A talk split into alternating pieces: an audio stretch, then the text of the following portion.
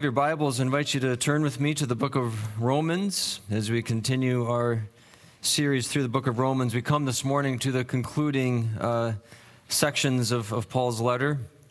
And so we'll be looking at Romans uh, 15, verses 14 to 33.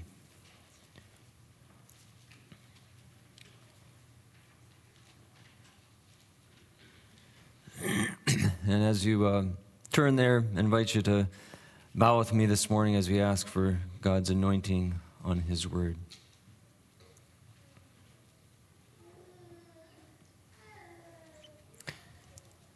Heavenly Father, how good it is to gather in your house for worship. We praise you, O Lord. We honor you for who you are. And we praise you for revealing yourself to us through the words of Scripture. And I pray this morning, O Lord, that you would fill us with your Spirit. I pray that you would give us understanding and give us eyes to see and give us ears to hear and give us hearts to receive the truths of your word.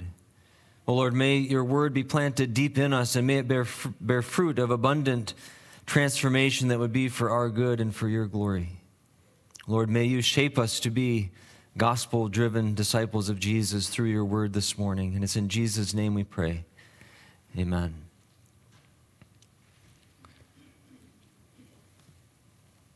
Bear with me for one moment. I have slight computer issues. Um, I do invite you to stand uh, for the reading of God's Word.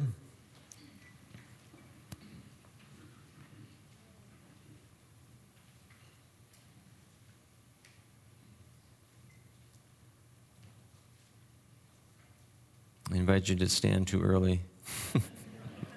I was confident in my computer skills. All right, we're going to do it this way.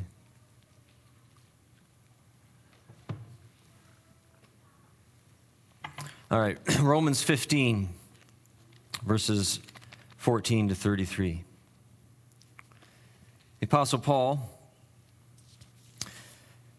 says, I myself am convinced, my brothers and sisters, that you yourselves are full of goodness filled with knowledge and competent to instruct one another.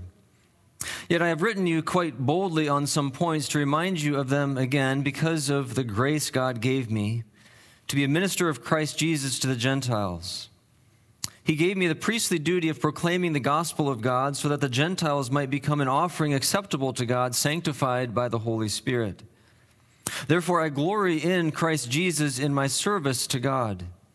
I will not venture to speak of anything except what Christ has accomplished through me in leading the Gentiles to obey God by what I have said and done, by the power of signs and wonders, through the power of the Spirit of God.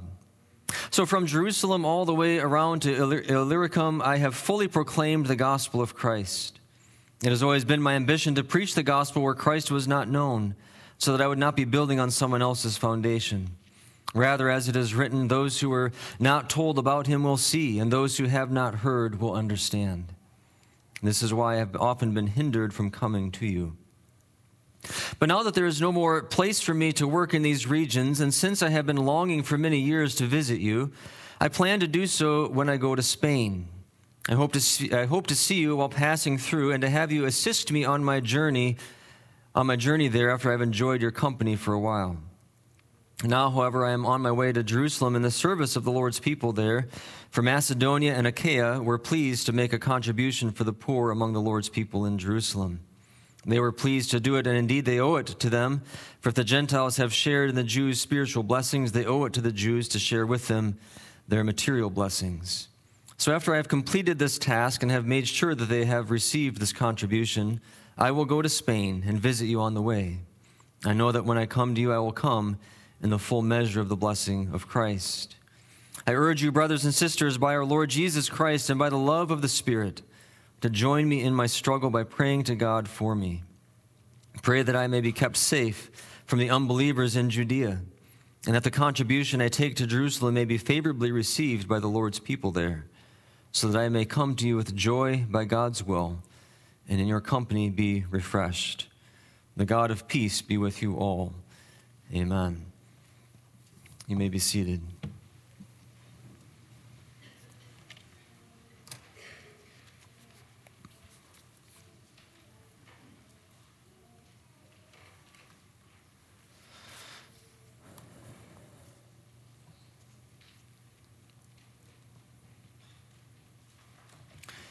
As we come to these uh, closing remarks in the book of Romans, it may seem that there's really not, uh, not all that much to preach about. Uh, the, the, main body of the letter is behind us. Paul has really concluded his, his instruction, his, his arguments, his, his uh, theology, all the, the main content of what he's wanted to say, he's, he has said, and all that really remains are some parting words and personal greetings. But we see in these closing verses, I think, something uh, rather inspirational. Uh, we see the unveiling of Paul's heart. And in the unveiling of his heart, we see things uh, to which we all should aspire. Now, when we began our, our study of Romans, uh, which is uh, some 15 months ago now, uh, we said that the, uh, in fact, I'm going to give you a little pop quiz here. In, in one word, what did we say? What have we said all along over the course of these 15 months? What is, in one word, the overarching theme of the book of Romans? The gospel, exactly. I'm, I'm, if, if you didn't get that right, uh, this, last 15 months would have been a, a, major waste of time.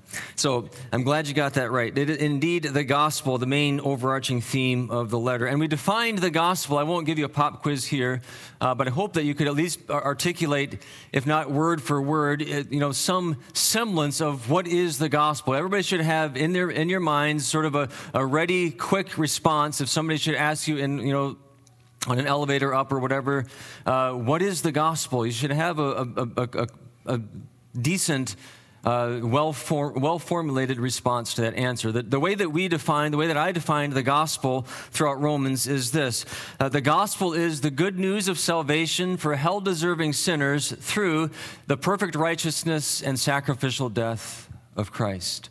A very simple, succinct definition, statement of the gospel. And now in these closing verses, we see again how Paul's heart and, and ministry is, is driven by the gospel. So, before we dive into the text, I thought it would be helpful to give you just a brief review uh, of the book of Romans to show you again how the, the, the, whole letter, every part of the letter, all the major sections of the letter relate to this overarching theme of the gospel. So, we'll walk through it real quickly together. So, the first part of the letter, verses uh, chapter 1, verses 1 to 17, uh, revealed, unveiled the, the content of the gospel as the revelation of God's righteousness. We saw in that opening section the, the, the, the, theme verses of the whole letter, which is verses uh, uh, 16 to 17, uh, where Paul said that the gospel is the power of God that brings salvation to everyone who believes. Because the gospel, he says, reveals the righteousness of God. Now, there are many sort of sub themes, and different people could offer different, uh, what, what they might think is the main theme of the letter. I think all of them tie into the theme of the gospel, but, but certainly righteousness is a big one. The, the, the righteousness that we need to be saved is a righteousness that God gives and is received through faith, not a righteousness that we earn by our works. Uh, justification by faith is another big one. Uh, the redemption is another big theme, but all of these tie into the theme of the gospel. In the second section, Paul revealed the need for the gospel, and he showed us in this section how all people are under the power of sin. And so we, we stand in need of the gospel because of the, of the universal reign of sin over humanity. In the third section, Paul revealed the heart of the gospel, which is that we are justified by faith through, uh, by, by, faith alone through the atoning sacrifice of Christ. So we are saved by grace alone, through faith alone, in Christ alone, to the glory of God alone. And in this section, in this uh, third section, he, he talks about that, that justification piece of it, the heart of the gospel, justified by faith alone. In the fourth section, Paul revealed the hope of the gospel. So he shifted his focus in this section from justification to uh, the doctrine of sanctification. Having revealed how we attain righteousness, which is justification, he now, in this section, moved on to how we grow in righteousness, which is sanctification. In the fifth section, Paul gave a defense of the gospel as he dealt with the problem of Israel. How does, how does God's plan for Israel fit into the gospel and fit into God's uh, gospel plan, God's uh, sort of gospel story? He unveiled God's one plan of salvation driven by his mercy uh, to draw both Jews and Gentiles into his saving embrace. In the sixth section, which is where we have been the last couple of months, Paul revealed the transforming power of the gospel in Christian conduct. And so he's urged us to let the gospel change us and, and transform us and work, uh, work inside of us to transform us from the inside out that we might grow in Christ like character in our relationships with one another and in the life of the church. In the seventh section, Paul gives us parting words for the advancing of the gospel. And then he concludes, uh, which is where we're at this morning and uh, next week as well. And then he concludes with uh, doxology that celebrates the gospel. So everything, every part of the, the letter ties into this theme of the gospel. That's a brief uh, review and overview of the book of Romans. It is indeed a letter built around that central theme of the gospel. And in these parting words of Paul, we see this, this gospel theme shine through again. We see in his words the anatomy of a gospel driven heart. We see specifically, I think, four characteristics that make Paul a, a gospel driven missionary.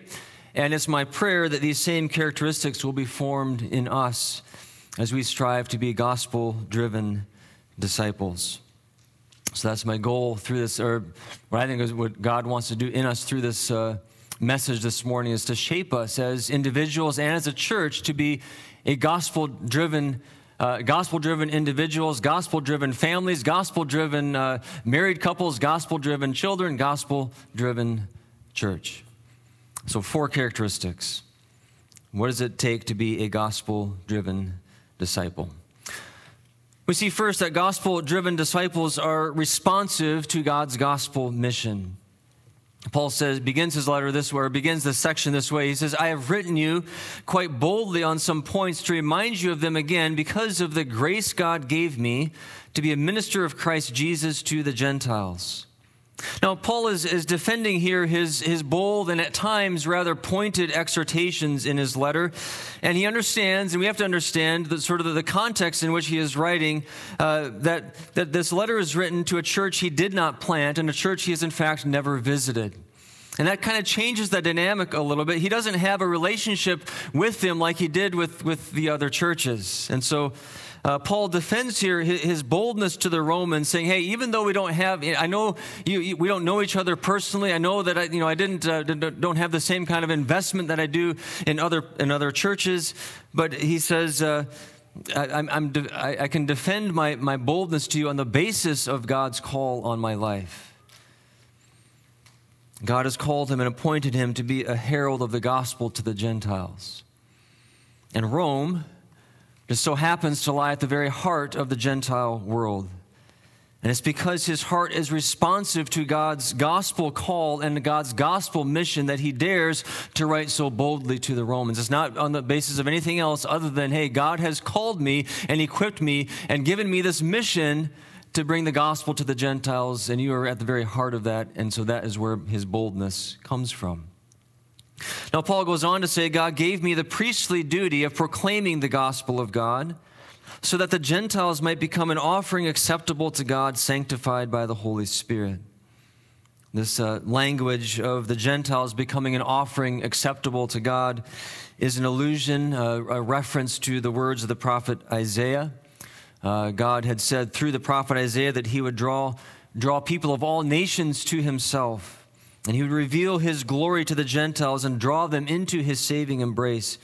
it comes from Isaiah 66, where God said through the prophet, I am about to come and gather the people of all nations and languages, and they will come and see my glory.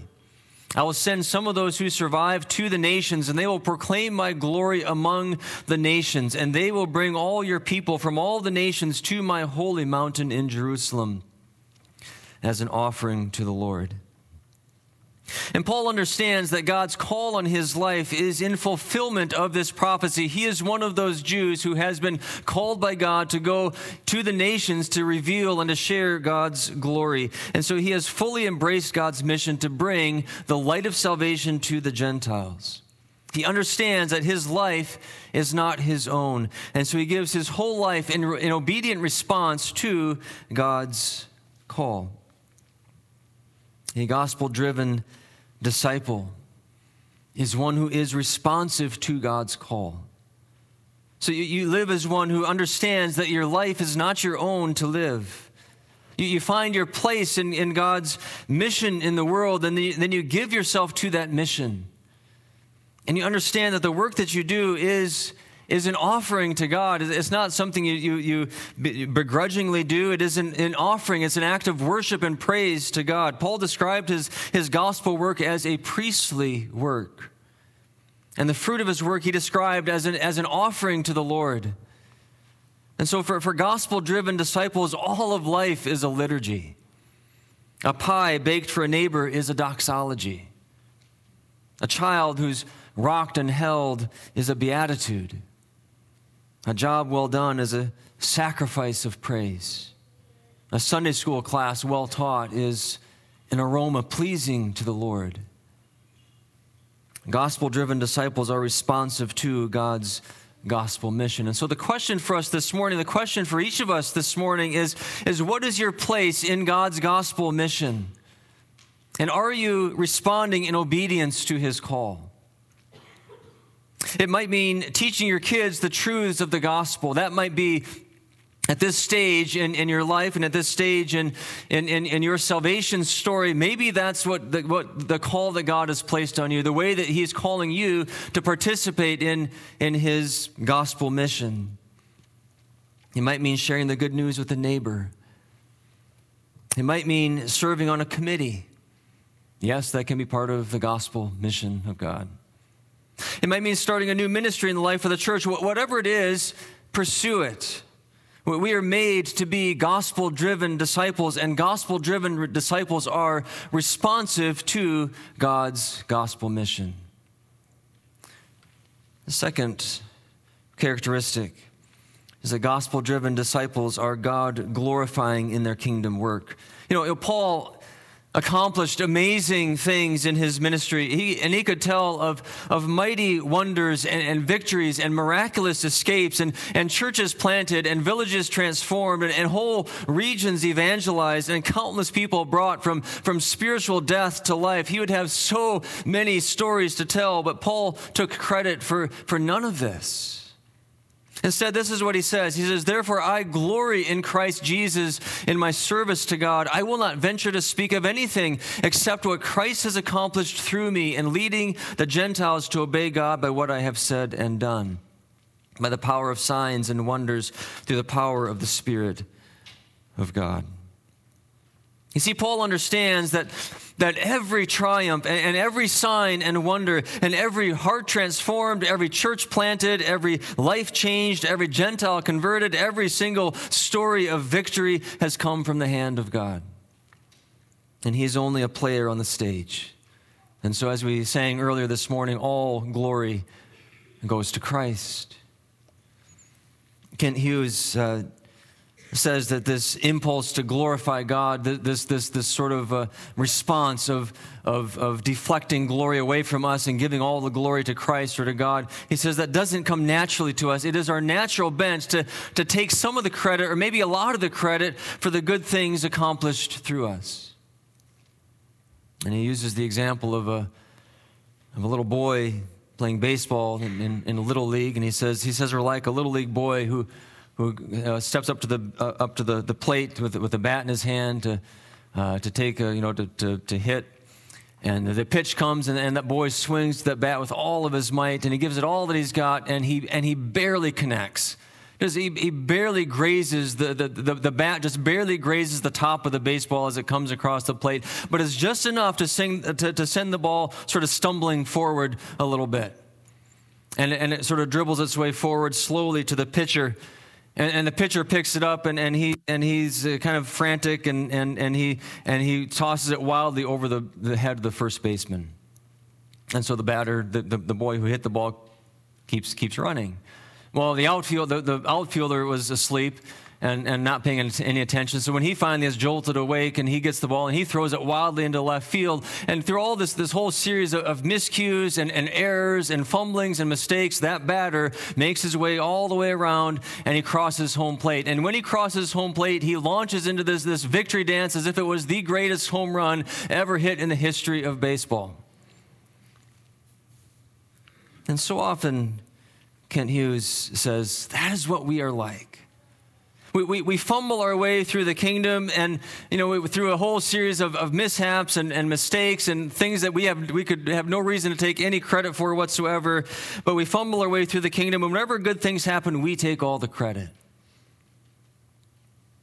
The gospel driven disciple understands that all glory goes to Christ. As Paul said, I, I, glory in Christ Jesus in my service to God. I will not venture to speak of anything except what Christ has accomplished through me. And by the way, isn't Paul's backstory probably a, helpful way for him to understand and to realize and to sort of more naturally give all glory to Christ?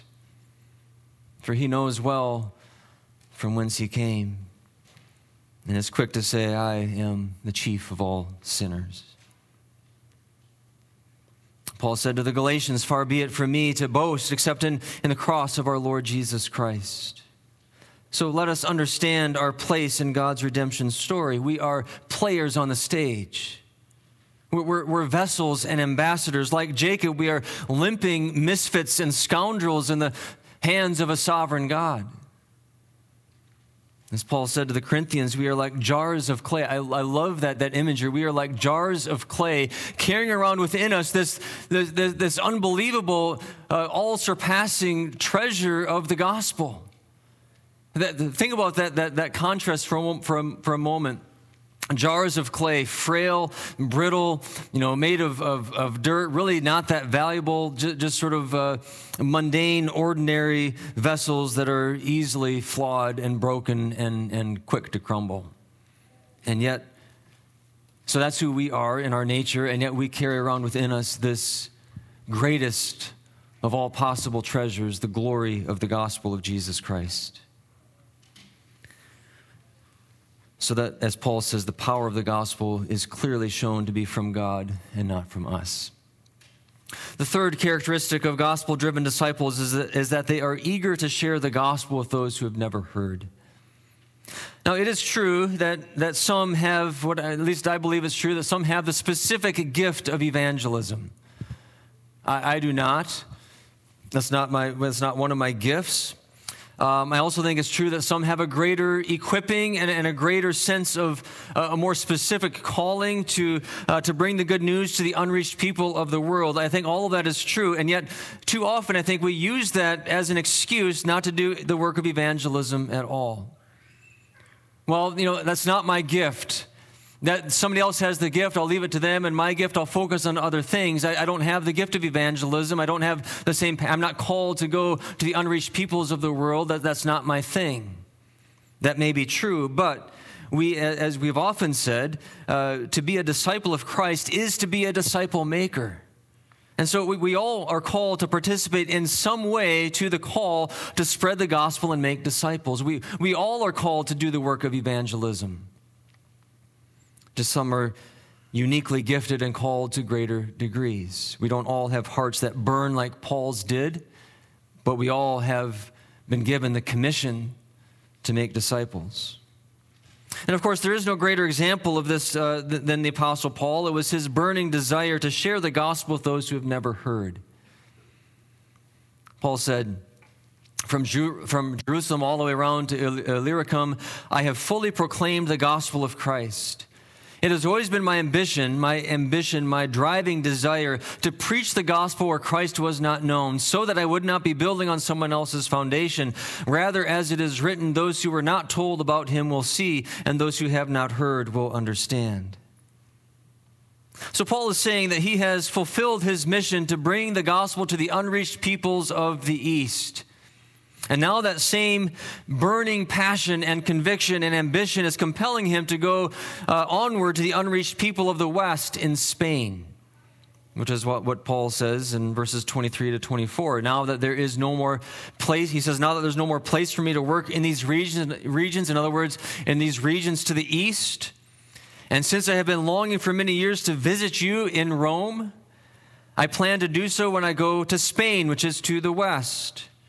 I hope to see you while passing through and to have you assist me on my journey there after I've enjoyed your company for a while. Now, to really understand and to get a sense of what's behind all of this, I think a sense of Paul's ambition and his commitment and his, uh, his drive to share the gospel with the unreached people of the world, I think it would be helpful to consider these words of Paul in, in, in visual form. And so uh, when Paul says that he fully proclaimed the gospel of, of Christ from Jerusalem all the way around to Illyricum, this encompasses a vast expanse of land uh, east of the Mediterranean Sea, as indicated by the green, by the green circle.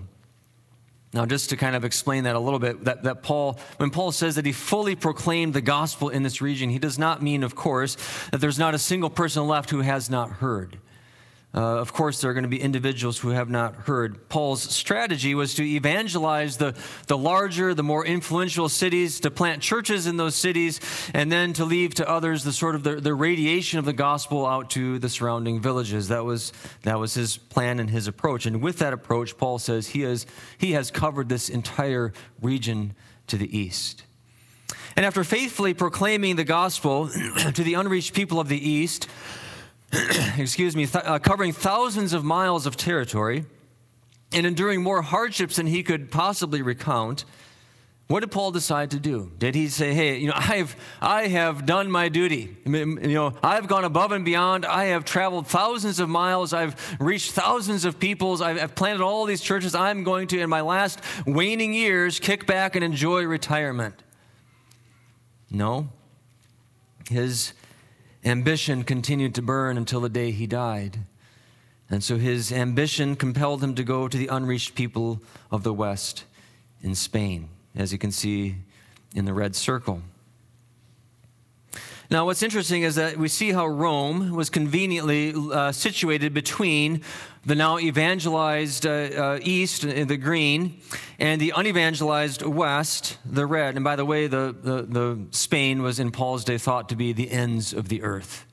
And so Paul's like, I'm going to go to where nobody has gone. I'm going to go as far to where, to where, you know, as far as I can possibly go. I'm going to go to the ends of the earth to find unreached people, to find people who've never heard the gospel of Christ. That's where I'm going to go.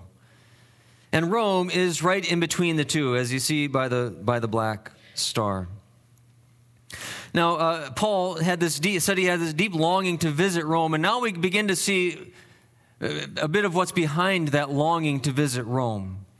So he wanted to visit Rome not only for a time of mutual encouragement, as he said way back in chapter 1, but also as a stopping point on his way to Rome. It was his burning desire to share the gospel with unreached people that wanted that, that moved him and compelled him to want to go to Rome. He hoped that the Roman church would support him and provide financial assistance and provide encouragement for his mission to Spain. So everything in all of this is driven by his burning desire to go where the gospel has not been preached. And so he wants to go to Rome as sort of a launching point to continue in his waning years to fulfill that mission. And the point in all of this then is that Paul was driven. I mean, driven every waking moment by his burning desire and passion to share the gospel with those who had never heard. That was the engine that drove his whole life and ministry, and I think we can learn, and I think we, we, we should learn from that. Especially in the Christian Reformed Church. We, we are to just to be blunt, we, we are not very good at evangelism, or we're not, we're, we do not do evangelism well in the Christian Reformed Church. We don't do it very faithfully in the Christian Reformed Church. And I'm part of that. I, I, I, I have felt convicted in my own study of this text. I need to do evangelism better in my pastoral ministry. We need to do evangelism better as a church. We need to do evangelism better as a denomination. Here's what, just one little statistic for you. In, in 2006, our denomination welcomed 3,400 people into the kingdom through evangelism. That's not a very big number, especially compared to other, other denominations and other, other ministries and things like that. But, but still, that is what it is. 2006, 3,400 people uh, through our denomination welcomed into the kingdom through evangelism. That, that works out to about four uh, four converts, four people per church. Um, it's now 17 years later. Uh, last year, 16 years later, in the year 2022, our denomination welcomed 800 new converts into the kingdom through evangelism. That's a, that's a drastic fall in a drastic reduction in number. Uh, that's less than one person per church. We're not good at evangelism. We, we need to do better. We, we, we, can learn from Paul. I mean, if we can catch even just a, a glimmer of, of his passion for the unreached, we could be in a much, much better place. I, I, I really appreciate. I have a good, friend, my good friend and and uh, former seminary classmate Scott Vanderplug uh, spoke on the floor of Synod this past June, and, and I, I, love the way that he, because he addressed this issue, and it was really a, close to, an issue that's close to his heart. And, I have a lot of respect for Scott. He's a great pastor. He's a great, good friend. Um, and, and I love the way that Scott put it on the floor of Synod when he said, he said, you know, we, we, we as a denomination have, have what it takes to be, to be, he's, I really believe that we could be known for evangelism. Because he said, we, we are a five talent denomination. God has blessed us with, with an immense amount of gifts. We have a robust theology of the sovereignty of God. We have a robust view of the lordship of Christ. We have all the tools and all the, the leadership. We have everything in place to be a gospel driven denomination, a, a denomination that's known for its evangelism.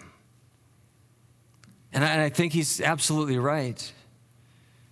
And there are some good things that are happening in our denomination along these lines. Uh, one of the best is from my good friend Scott Vanderplug. Uh, his church in Florida is experiencing tremendous growth through evangelism.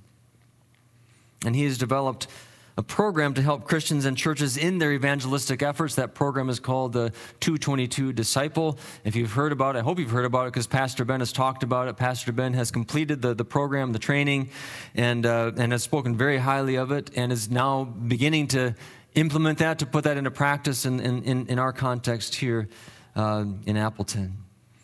May God bless these efforts and may more of us catch the vision to be disciples who have a burning passion and desire to share the gospel with those who have not yet heard. Finally, gospel driven disciples are humbly reliant on the power of prayer. Paul says, I urge you, brothers and sisters, by our Lord Jesus Christ and by the love of the Spirit, to join me in my struggle by praying to God for me Pray that I may be kept safe from the unbelievers in Judea, and that the contribution I take to Jerusalem may be favorably received by the Lord's people there, so that I may come to you with joy by God's will, and in your company be refreshed. Paul believed in and, and continually relied on the power of prayer in his ministry. And he also understood what prayer is. Notice the, the words in the second to last line by God's will in verse 32. Those words are significant. Paul knew that prayer was not a matter of, of bending God's will to ours, you know, trying to get God to do what we want him to do, but rather of uh, prayer was a matter of aligning our, our will with God's. Or our will to God's will. So we, we bring the desires of our heart to God in prayer, knowing that He is absolutely able to do all things and yet trusting God to work out His will in ways that may not align with our desires. That's, that's the dynamic of, of prayer. And we, we do that all the time in the things that we, we pray for. We, we know that God is able to do all things, He is absolutely sovereign over every square inch of our existence. And yet we also know that he is, his thoughts are above our thoughts, his ways are higher than our ways. And so his plans and purposes for us may not mesh with what we think his plans and purposes for us should be. And so we trust in his sovereign will. Now, in Paul's case, it kind of worked out this way. Paul asked for prayer for three specific things. He asked that he would be kept safe from the unbelievers in Judea, that, uh, that the contribution he was taking to Jerusalem, the financial gifts he was bringing to the poor in Jerusalem would be favorably received, and that he would be able to, to come to Rome uh, with joy to be refreshed in their company. Three specific things that he wanted them to pray for. And we know uh, how some of those kind of how those prayers were answered, at least uh, in, in, in part. Uh, God didn't exactly answer those prayers, I don't think, the way Paul envisioned or would have mapped them out in his own mind, the way he would have wanted them to be answered. We read in Acts chapter 20 to 28, we read all about what Paul's uh, journey to Judea and what that looked like. And, and so he endured all kinds of hardships from unbelievers on his trip to Judea.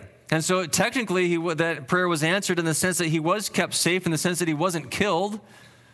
But I, I kind of doubt that that's all that Paul had in mind. He probably, you know, he wanted more protection than that. Instead, he was opposed and mistreated and falsely accused, beaten, tried, and, and imprisoned. We don't know how, Scripture doesn't record how the second prayer was answered. We kind of can kind of assume it was probably received favorably because who wouldn't want to receive gifts, right? The third prayer was that, that uh, he would come to Rome with joy and in their company be refreshed. And again, well, he made it to Rome, but it was two years later than he anticipated because of all the troubles he endured from the unbelievers in Judea. And he, when, he, when he got there, he arrived in chains. Probably not the way he, map, he had mapped it out in his own mind. As gospel driven disciples, we are humbly dependent on the power of prayer. And we humbly submit to the sovereign will of God, knowing that we might not get what we want, but trusting that God will work through all things for our good and for his glory. So, these are some of the characteristics that make up the anatomy of gospel driven disciples. They have a passion to glorify God as they respond in obedience to God's gospel mission, with a burning desire to share the gospel with those who have never heard, as they're humbly reliant on the power of prayer. Now, I think that if you're like me, we, we, we probably all, having heard these characteristics, would say that we have a long way to go to get there. Certainly, a long way to go to get to what Paul was like to be the kind of gospel driven disciples that we would want to be. And it may feel a little bit overwhelming and a little bit like the task is too big, it's, it's too much. There's, there, so we don't even know, it's almost paralyzing to even begin. And so I'd encourage us just to start small. Don't try to go out and evangelize the world tomorrow. Just start with, start with one person. Start with one prayer. You know, pray for an opportunity to share the gospel with one person in your life. If you can't think of a single person, then pray that God would give you a person in your life with whom you could share the gospel. And then see what God does. Step out, pray, pray for opportunities, step out in obedience, see what God does, because I believe with all my heart that He will do amazing things. We don't have to do everything all at once, we just have to take small steps in the right direction. Let us learn from Paul and begin to live as gospel driven disciples to the glory of God. Let's bow together.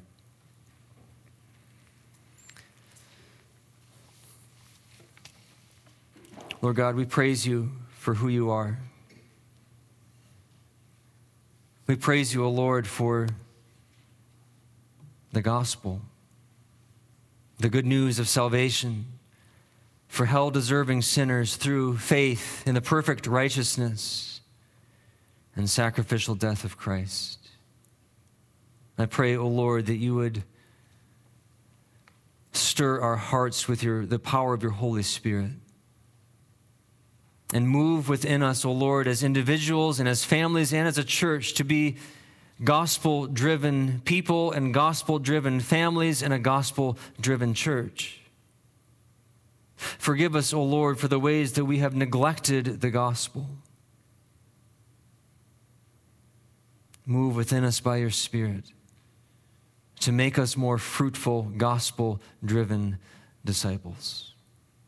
Lord, hear our silent prayers of surrender, of confession, of commitment, and of renewal as we bring them silently before your throne.